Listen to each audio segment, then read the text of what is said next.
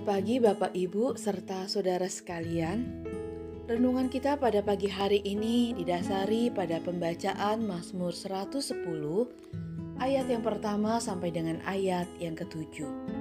Mari kita berdoa.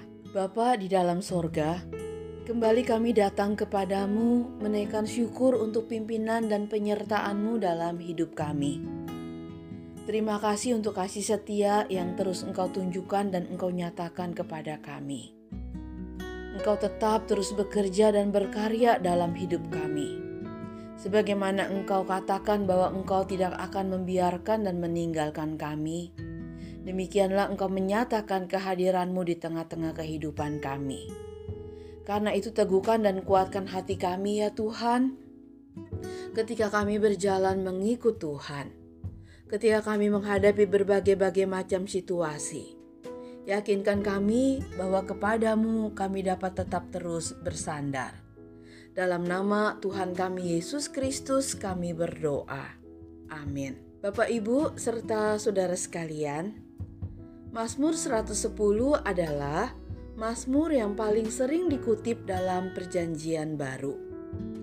Dalam Injil Sinoptik yaitu Injil Matius, Markus, dan Lukas, dicatat bahwa Tuhan Yesus menggunakan Mazmur ini ketika ia berdebat dengan para pemimpin agama Yahudi. Dan Petrus juga pernah menggunakan Mazmur ini dan mengutipnya dalam khotbahnya pada hari Pentakosta. Demikian juga penulis kitab Ibrani berkali-kali memakai Mazmur ini untuk menunjukkan keutamaan Kristus bagaimana ia disebut sebagai imam besar agung yang kita punya menurut peraturan Melkisedek. Nah, saudara-saudara, ada sekitar 25 kutipan dari Mazmur ini di dalam kitab Perjanjian Baru. Dan semua kutipan tersebut membingkai satu pesan.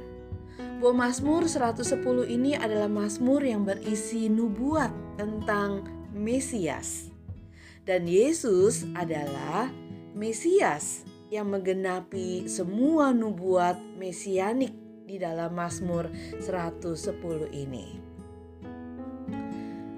Pada masa awal penggunaan Mazmur ini, memang tidak secara langsung dipahami sebagai Mazmur mesianik.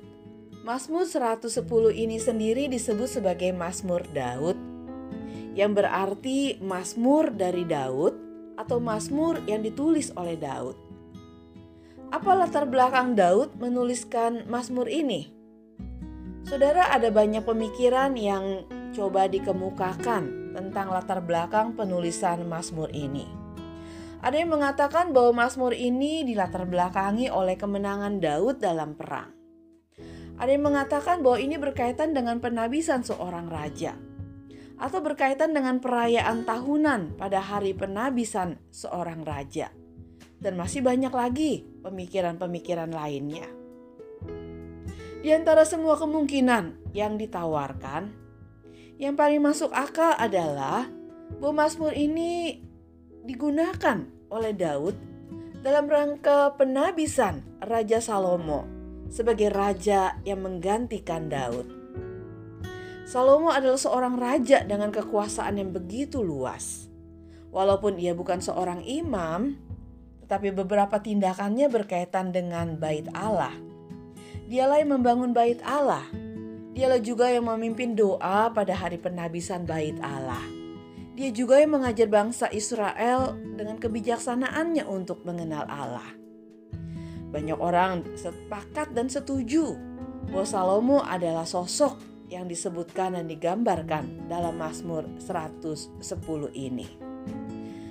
Tetapi dalam perkembangan selanjutnya, nuansa mesianik dalam Mazmur ini semakin terlihat dan mulai diperhatikan secara khusus.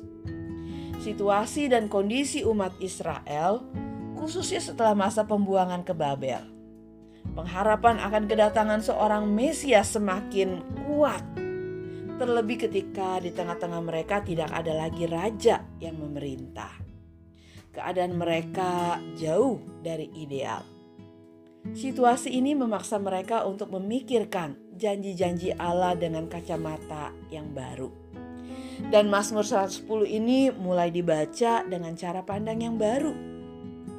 Mazmur ini dipandang sebagai Mazmur yang menubuatkan kedatangan Mesias yang dijanjikan Allah.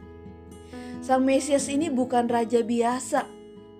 Ia adalah raja yang dikaruniai Tuhan kemenangan. Dan dia bukan hanya menjadi raja, dia juga akan menjadi imam menurut peraturan Melkisedek. Mesias yang disebutkan di sini pasti bukan manusia biasa. Karena di Israel tidak ada orang yang lebih tinggi kedudukannya daripada Daud. Tetapi tentang sang Mesias, dengan sendirinya Daud menyebut dia dengan sebutan Tuanku. Sebutan ini menunjukkan bahwa Sang Mesias adalah pribadi yang lebih mulia daripada Daud.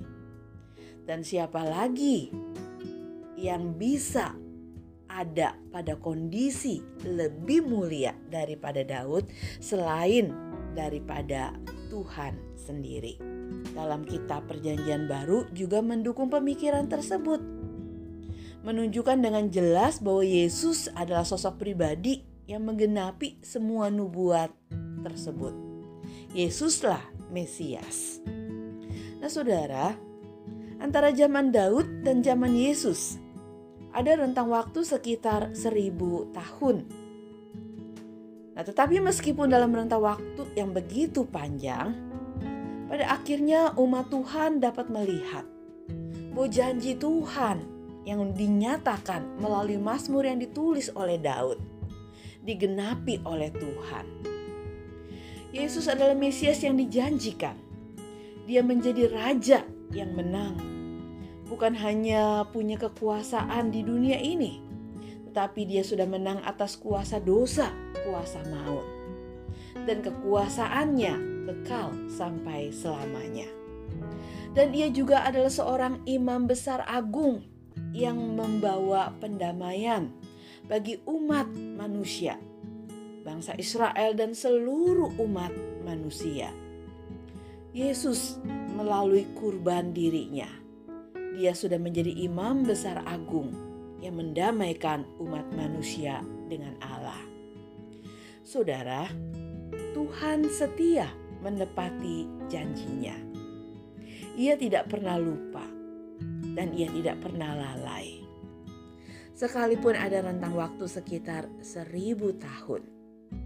Tapi Tuhan tidak pernah lupa dan ia tidak pernah lalai.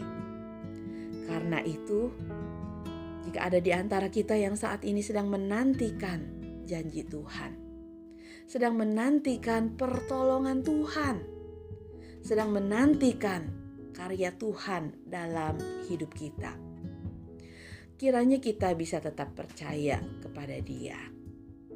Percaya bahwa pada waktunya Tuhan pasti akan menggenapi semuanya. Pada waktunya kita akan melihat apa yang sedang Tuhan kerjakan di tengah-tengah hidup kita. Kiranya Tuhan menolong, meneguhkan, dan menguatkan kita. Amin.